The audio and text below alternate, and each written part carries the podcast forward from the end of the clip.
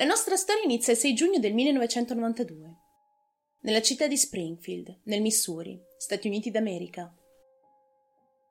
Ed è proprio qui che vivono Stacy McCall e la sua migliore amica, Suzanne Streeters, soprannominata da tutti Susie, entrambe di 19 anni. La giornata del 6 giugno è un giorno molto felice per le ragazze e alla Kickapoo High School ha luogo la cerimonia di consegna del diploma. È una giornata di giugno molto soleggiata e calda e tutti i neodiplomati si scattano delle foto tra di loro, parlano dell'università e festeggiano la fine del liceo e l'inizio di una nuova vita, quella da adulti. Esiste anche un video di quel giorno e ve lo mostro proprio ora.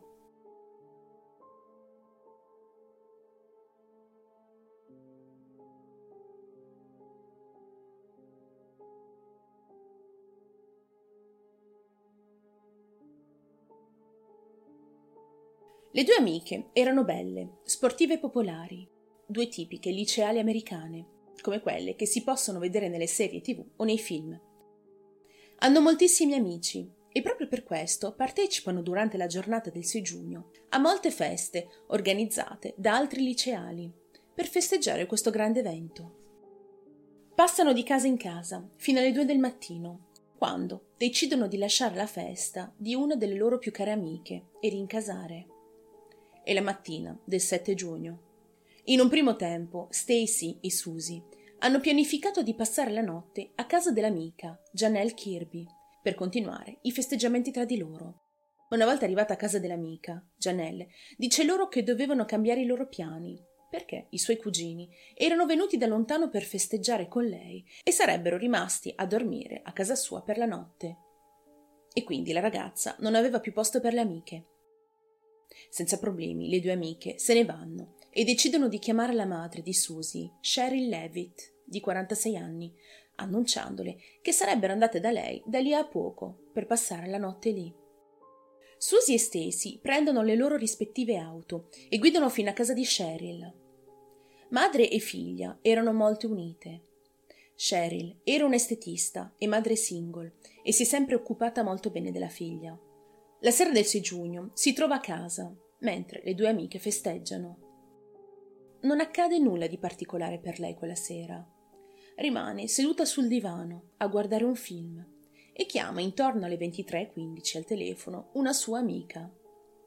Le due discutono un po', ma niente di che. Avevano addirittura discusso sulla riverniciatura di un mobile in casa. Insomma, nulla di estremamente eccitante. Si pensa che le due giovani siano arrivate a casa di Cheryl tra le 2.15 e le 2.20 del mattino del 7 giugno. Passano le ore e arriviamo a fine mattinata del 7 giugno.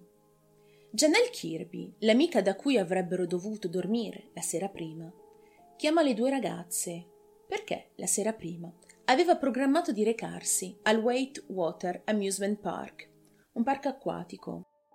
Ma le due amiche non rispondono al telefono. Intorno a mezzogiorno Janelle e il suo ragazzo prendono la loro auto e guidano fino alla casa della madre di Susie, convinta che le due amiche stessero ancora dormendo, dopo la lunga nottata di festeggiamenti, o che forse erano già partite senza chiamarla. La coppia arriva davanti alla casa e vedono, in effetti, l'auto di Susie e Stacy, ancora parcheggiate nel vialetto, così come l'auto blu di Cheryl. I due scendono dall'auto e si dirigono verso la porta d'ingresso. E lì notano che il lampione davanti alle scale era ancora acceso e che la lampadina del portico era a terra, in frantumi.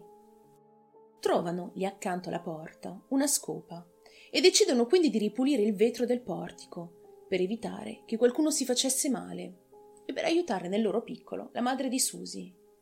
Ma in quel momento ancora non sapevano che avevano commesso, in modo involontario, un terribile errore, perché avevano inquinato una scena del crimine. Poco dopo, vedendo la porta semiaperta, decidono di entrare in casa.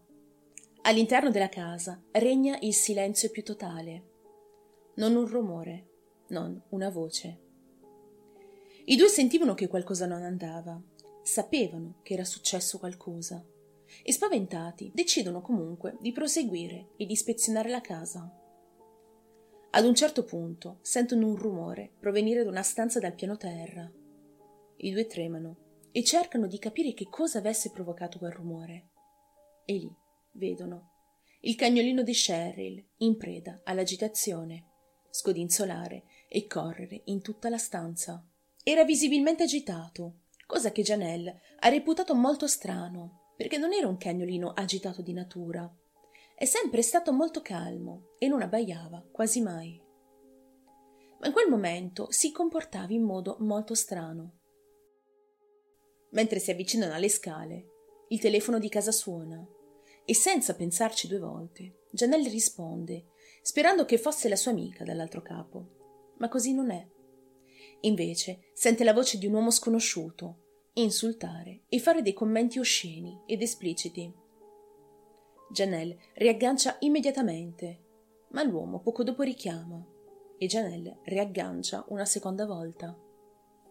Vi spoilerò subito l'identità dell'uomo poiché questo non ha nulla a che fare con la vicenda.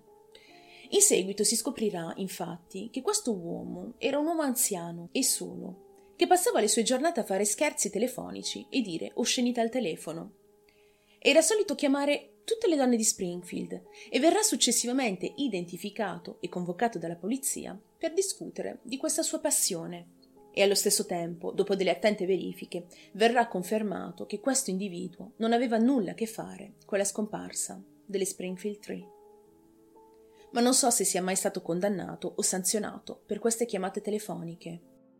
Ad ogni modo, dopo aver visto che all'interno della casa non c'era nessuno e non vedendo nulla di particolare, pur avendo questa sensazione, Janelle e il suo ragazzo decidono di uscire dalla casa di Cheryl e di andarsene senza avvertire nessuno. Passano ancora le ore e arriviamo alle 5 del pomeriggio dello stesso giorno. La madre di Stacy, Janice McCall, inizia a preoccuparsi perché non ha avuto notizie dalla figlia per tutto il giorno. Così decide di chiamare Cheryl, ma anche la donna non risponde al telefono. Così le lascia questo messaggio in segreteria.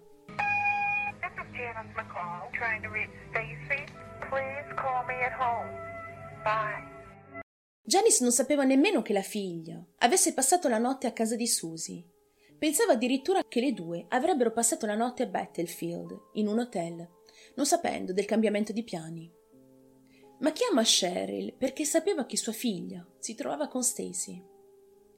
Stacy aveva parlato l'ultima volta con sua madre la sera prima, quando l'aveva chiamata intorno alle 22.30. Dopo poco Janelle chiama la madre chiedendo di Stacy e lì Janice, ancora più preoccupata, decide di andare a casa di Cheryl. La donna entra in casa, inizia a chiamare le tre donne ma non ottiene risposta. Sale nella camera di Susie e vede sul letto il pigiama della figlia, ancora piegato sul tavolo. Lì trova tutti gli abiti della figlia, ad eccezione di una t-shirt che indossava la sera prima e della sua biancheria intima, il che per lei la cosa è molto strana. Dove sarebbe potuta andare, mezza svestita e senza scarpe? In più, la sua auto si trovava ancora nel vialetto così come quella di Susie e di Cheryl. La tv era accesa e le borse delle tre donne erano ancora in casa. Ma la cosa strana è che le tre borse si trovavano allineate proprio davanti alla stanza di Susie, al secondo piano. Stacy's purse was sitting right next to Susie's purse, and right next to that on the floor was Susie's mom Cheryl's purse. And I thought that was kind of strange. I think that's when I started feeling this is not right. La donna va in bagno e vede tutti gli averi delle ragazze e dei cotoni per struccarsi, ancora bagnati e sporchi di trucco. Quindi le ragazze sono effettivamente rientrate in casa la notte precedente. Ma dove si trovano ora? Nella segreteria telefonica c'era un messaggio registrato. Janice allora cerca di ascoltarlo, ma schiaccia il pulsante sbagliato, cancellandolo la polizia non riuscirà mai a recuperarlo e a sapere chi aveva chiamato. Ed è solo dopo 16 ore dall'ultimo avvistamento delle ragazze che i genitori di Stacy decidono di chiamare la polizia e segnalare la scomparsa inquietante di Susie, Cheryl e Stacy. Una volta arrivati sui luoghi, gli investigatori non hanno notato segni di lotta all'interno della casa e non sembrava che i luoghi fossero stati saccheggiati. Infatti, tutti gli effetti personali delle donne, comprese chiavi, trucco, borse e vestiti, si trovavano ancora all'interno della casa. Non mancava nulla. Il cane di famiglia, uno Yorkie di nome Cinnamon, correva ansiosamente all'interno della casa e la polizia ha notato che le persiane all'interno erano state separate, come se qualcuno le avesse aperte con le mani, guardando fuori, probabilmente durante la notte. Gli investigatori suppongono che Cheryl si trovasse a letto a guardare la tv e questo perché i suoi occhiali ed un libro ancora aperto si trovavano sul comodino della camera. Le sigarette della donna e il suo accendino si trovavano ancora in casa, il che per chi la conosceva, era una cosa molto strana, perché la donna, accanita fumatrice, non sarebbe mai uscita di casa senza le sue sigarette. A parte la lampadina in frantumi sotto il portico, raccolta tra l'altro dall'amica delle ragazze, non c'erano altri indizi o piste da seguire. Sono state fatte diverse ricerche nelle vicinanze, con l'aiuto anche di volontari e conoscenti. Ma sfortunatamente non è mai stato ritrovato nulla. Le tre donne erano letteralmente svanite nel nulla, nel cuore della notte. In seguito a queste scomparse, la polizia ha seguito diverse tracce, interrogando tutte le persone che le avevano viste la sera prima. Parenti, amici, ex fidanzati, conoscenti. Sono stati tutti interrogati. Un testimone ha successivamente riferito di aver visto un furgone Dodge verde nella zona intorno all'ora della presunta scomparsa. Ma la polizia non è mai stata in grado di identificare il veicolo o il proprietario. La testimone ha anche riferito di aver visto Susie, che conosceva molto bene, piangere all'interno dello stesso furgone, intorno alle sei del mattino, del giorno della loro scomparsa. E la ragazza era, secondo i suoi dire, al volante di questo furgone. La testimone dice inoltre che il furgone si era fermato in un vialetto vicino a casa sua e dice di aver sentito, molto chiaramente, un uomo sconosciuto dire non fare niente di stupido. Una replica del furgone è stata posizionata davanti al Dipartimento di Polizia di Springfield, sperando che qualcuno lo riconoscesse, ma senza successo. La polizia ha ricevuto più di 5.000 chiamate, segnalando piste di vario genere, che sfortunatamente non hanno portato a nulla. C'è da dire comunque che la scena del crimine, durante quelle 16 ore, è stata notevolmente inquinata e compromessa, proprio perché tutte le persone che si sono preoccupate dell'assenza delle tre donne sono entrati e usciti dalla casa, e questo più volte, iniziando dall'amica Janelle fino alla madre di Stacy, Janice. Forse alcune tracce importanti per gli investigatori sono state compromesse proprio da tutti questi passaggi. Un esempio tra tutti è il messaggio in segreteria cancellato per sbaglio dalla madre di Stacy. Forse questo messaggio conteneva un'informazione vitale. Forse una delle tre donne era riuscita a prendere un telefono per chiamare casa, lasciando delle informazioni sui loro rapitori. Ma questo, sfortunatamente, non lo sapremo mai. Si è molto parlato in tv della storia di queste tre donne, scomparse nel nulla a Springfield. E su tutti i giornali si è cominciato a riferirsi a loro come The Springfield Three, ovvero le tre di Springfield. Anche il famosissimo programma Unsolved Mysteries ha dedicato una puntata al caso.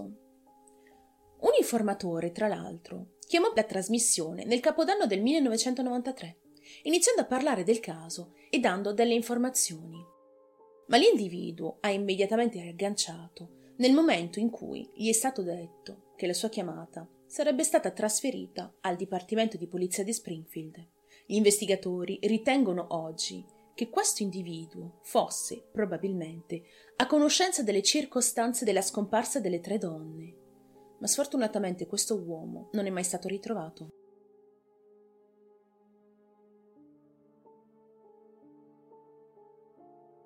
Il fratello maggiore di Susie, Bart Streeter, di 27 anni, è rimasto nella lista dei sospetti per molto tempo, e questo perché Bart aveva dei problemi con l'alcol. E secondo le informazioni raccolte da tutti i vicini e parenti, lui e la madre Cheryl avevano litigato pochi giorni prima dei fatti, proprio per colpa del suo problema con l'alcol. Ma Bart ha un alibi solido per la notte tra il 6 e il 7 giugno, poiché l'uomo dormiva a casa sua, sul divano, ed era completamente ubriaco. In casa con lui c'erano la sua ragazza e il suo coinquilino, che hanno confermato il tutto, scagionandolo definitivamente da ogni accusa. Tra l'altro Bart non aveva un motivo valido per uccidere madre e sorella, nonostante alcune incomprensioni. Ma tutto sommato le amava e non avrebbe mai fatto loro del male. Cheryl is a mother of two. Bart Streeter, her eldest, is nine years older than Susie. She was my baby sister, and I, and I loved her. She just was sunshine. There was nothing I was not willing to tell them, and there, nothing, there was nothing that I didn't tell them. He was cooperative, and he did talk to the police and did cooperate with interviews and showed a strong interest in the case from the beginning. Bart Streeter passes a polygraph and is cleared as a suspect. He says he continues to be tormented by the disappearance of his mother and sister. Un altro potenziale sospetto per i poliziotti era Dustin Rekla, l'ex fidanzato di Susie Streeters. Lui e il suo amico, Michael Clay, avevano litigato con Susie dopo che i due amici erano stati accusati di atti vandalici in un cimitero e della vendita di denti d'oro rubati da dei cadaveri. Susie aveva già testimoniato contro l'ex ragazzo, e questo più volte, e apparentemente doveva ripresentarsi dalla polizia da lì a poco per un'ennesima testimonianza. E l'amico Michael, proprio per questo motivo, odiava molto Susie al punto di volerla morta. Però dire delle cose del genere non vuol dire volerle fare necessariamente. Tutti in preda alla rabbia abbiamo detto un giorno delle frasi del genere senza veramente pensarci prima. La polizia inoltre non ha mai potuto confermare gli alibi dei due amici. Non sono mai state trovate prove, però, che li collegassero al crimine. Ma entrambi, ad oggi, rimangono persone di interesse per il caso. Molti credono ancora che i due siano i responsabili della scomparsa e dell'omicidio delle tre donne, anche se si possono solo fare supposizioni, poiché non è mai stato ritrovato nulla a conferma di tutto questo, e tantomeno i corpi delle tre donne. Ad un certo punto i poliziotti iniziarono a concentrarsi su una persona ritenuta interessante per il caso, un certo Robert Craig Cox. Robert aveva scontato una condanna in Florida nel braccio della morte per l'omicidio di una diciannovenne, Sharon Zellers. La Corte Suprema della Florida, in seguito, ha annullato la sua condanna a causa dell'insufficienza di prove che lo collegassero a questo crimine. L'uomo è stato nuovamente arrestato in California per un rapimento nel 1985. Dopo il suo rilascio, torna nella sua città natale, Springfield, dopo aver scontato la pena per il rapimento avvenuto in California.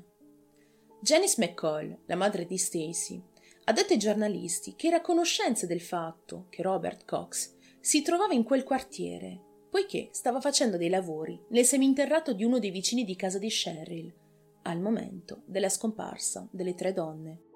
Dopo i fatti, Robert lascia improvvisamente il Missouri e si trasferisce nel Texas. La polizia però riesce a ritrovarlo e lo interrogano riguardo ad una rapina avvenuta a Plano, nel Texas. Alla fine Cox viene arrestato, sempre in Texas, e condannato a una prigione per rapina. È proprio mentre si trova nel carcere che Robert dice ad un gran giurì nel 1994 che si trovava con la sua ragazza la notte in cui le donne sono scomparse da Springfield in un secondo tempo decide di ritornare dalla polizia ritrattando la sua prima testimonianza e dicendo di essere stata minacciata dal suo compagno per testimoniare il falso. Ma nessuno ha mai dato veramente importanza a questa sua seconda affermazione. In seguito Robert Keyes, un giornalista del New Leader di Springfield, dice che Robert Cox gli aveva rivelato che sapeva con certezza che le tre donne di Springfield erano state uccise e sepolte nella città di Springfield, ma che i loro corpi non sarebbero mai stati ritrovati. Robert Cox si trova attualmente in prigione e non sarà rilasciato fino al 2025, ovvero tra tre anni. Nel 2002 le forze dell'ordine hanno ricevuto una soffiata che ha portato alla scoperta di un furgone verde, simile a quello che era stato avvistato nel quartiere della casa di Cheryl la notte della scomparsa delle tre donne. La persona al telefono ha affermato che due uomini che lavoravano per un'azienda di cemento locale, al momento dei fatti, guidavano il furgone verde in questione. Questa persona continua dicendo alla polizia che i due uomini avrebbero seppellito i corpi delle tre donne in una fattoria della contea di Webster. Dopo due settimane di perquisizione in questa proprietà suggerita, gli oggetti trovati sulla scena e i risultati del mandato di perquisizione vengono sigillati, ma da allora non si sa più nulla al riguardo. Diverse chiamate sono arrivate in forma anonima alla polizia, suggerendo che probabilmente le tre donne erano state seppellite nel parcheggio di un ospedale locale, in costruzione al momento dei fatti, prima che il cemento venisse versato. L'ospedale in questione si trova a soli 5 minuti da casa di Susie e Cheryl. Un giornalista locale assunto nel 2006 Rick Norland, un ingegnere meccanico specializzato in radar di penetrazione del suolo, per scansionare il parcheggio in questione. Norland è un esperto che ha assistito le autorità di New York il giorno successivo degli eventi dell'11 settembre del 2001. Norland ha riferito a DAOL News di aver effettivamente trovato tre anomalie che potevano corrispondere alla perfezione con delle tombe a circa 90 cm al di sotto dello strato di cemento versato. Norland ha suggerito di analizzare l'aria praticando un foro nello strato di cemento al di sopra dell'anomalia per inserirvi una telecamera o un dispositivo e determinare in modo preciso quale fosse la natura di questa anomalia. Sebbene il giornalista e Norland abbiano condiviso le loro scoperte e raccomandazioni con la polizia, un portavoce della polizia di Springfield ha affermato che questa informazione non valeva le migliaia di dollari che sarebbe stato necessario investire per verificare queste anomalie. Il giornalista si è addirittura offerto di coprire lui stesso il costo dei lavori. Ma il portavoce della polizia ha risposto che un loro esperto aveva concluso che le scoperte di Norland erano poco credibili. Ma molti geologi ed esperti nel campo non sono d'accordo con il portavoce della polizia e le sue affermazioni e tendono a concordare tutti con le scoperte e i diri di Norland. Quando è stata chiesta l'autorizzazione direttamente all'ospedale per permettere ad una squadra indipendente di accedere all'area in questione, il responsabile delle pubbliche relazioni dell'ospedale ha risposto con un'email affermando che si trattava di una problematica da risolvere direttamente con il Dipartimento di Polizia di Springfield e che, se avessero avuto il loro consenso, loro avrebbero collaborato alle indagini e permesso al giornalista e al suo team di fare un foro all'interno del parcheggio. È assurda questa cosa. All'inizio i poliziotti parlavano di una problematica di denaro, impedendo questo carotaggio. Ma anche dopo che il giornalista dice loro che avrebbe pagato di tasca sua il tutto, non gli viene dato comunque il permesso. E questo è molto strano. Perché i poliziotti dovevano impedirlo? Anche se le tre donne molto probabilmente non dovessero trovarsi in effetti sotto questo ospedale, questo avrebbe potuto comunque consentire ai familiari di avere almeno una certezza, quella che le tre non erano sepolte lì, ma la polizia ha lasciato vivere i familiari anche con questo atroce dubbio. Secondo alcuni, la polizia e chi gestiva l'ospedale hanno fatto di tutto per impedire gli scavi, non per nascondere una loro diretta implicazione, ma più che altro per degli interessi economici importanti, perché se avessero trovato qualcosa in effetti, capite bene anche voi, che avrebbero dovuto mettere i sigilli all'ospedale per chissà quanto tempo, sradicare l'intero parcheggio per effettuare i lavori per il recupero dei corpi e molto altro ancora. Non è il problema del costo degli scavi il problema vero. Il problema è quello che sarebbe potuto accadere dopo gli scavi se in effetti fosse stato rinvenuto qualcosa, anche un solo oggetto appartenente alle tre donne, o anche altro o un altro corpo non legato direttamente alla vicenda delle Springfield Tree. La madre di Stacy, Janice McCall, non ha mai perso la speranza di trovare la figlia ancora viva.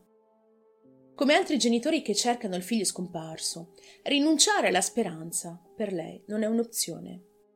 Dopo la scomparsa della figlia, Janice ha fondato One Missing Link, un'organizzazione no profit che aiuta altre famiglie durante le ricerche dei propri cari scomparsi.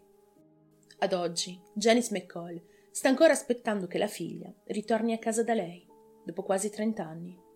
Ricordando l'ultima volta che l'ha vista, Janice dice: L'ultima cosa che ho detto a Stacy è stata che le voglio bene e grazie al cielo. Al che Stacy avrebbe risposto: Ti voglio bene anche io, ti chiamo più tardi. Dopo la laurea della figlia, avevano scattato diverse foto e le aveva chiesto se prima di uscire con Susie avesse voluto assaggiare la sua torta di laurea. Ma Stacy aveva rifiutato dicendole non tagliarla fino al mio ritorno domani. Ma sfortunatamente Stacy, a casa, non è mai più ritornata. Quando una persona cara scompare, i membri della famiglia subiscono un veritabile shock emozionale. Rivivono di continuo l'ultima volta che hanno visto la persona amata e si chiedono che cosa avrebbero potuto dire o fare più di quanto non avessero fatto. Durante gli anni della loro assenza si chiedono spesso chissà se sta soffrendo, se è ferito e se si trova in ospedale, se qualcuno li ha rapiti tenendoli ancora in ostaggio, se hanno bisogno di essere salvati, se sanno bene. La mente assume una vita propria, rivisitando costantemente questi ultimi minuti di contatto la misteriosa scomparsa delle tre di Springfield ha questionato le forze dell'ordine per decenni e ancora oggi, dopo quasi trent'anni dalla loro scomparsa, Susie, Stacy e Cheryl non sono mai state ritrovate. Ad oggi il loro caso rimane ancora irrisolto.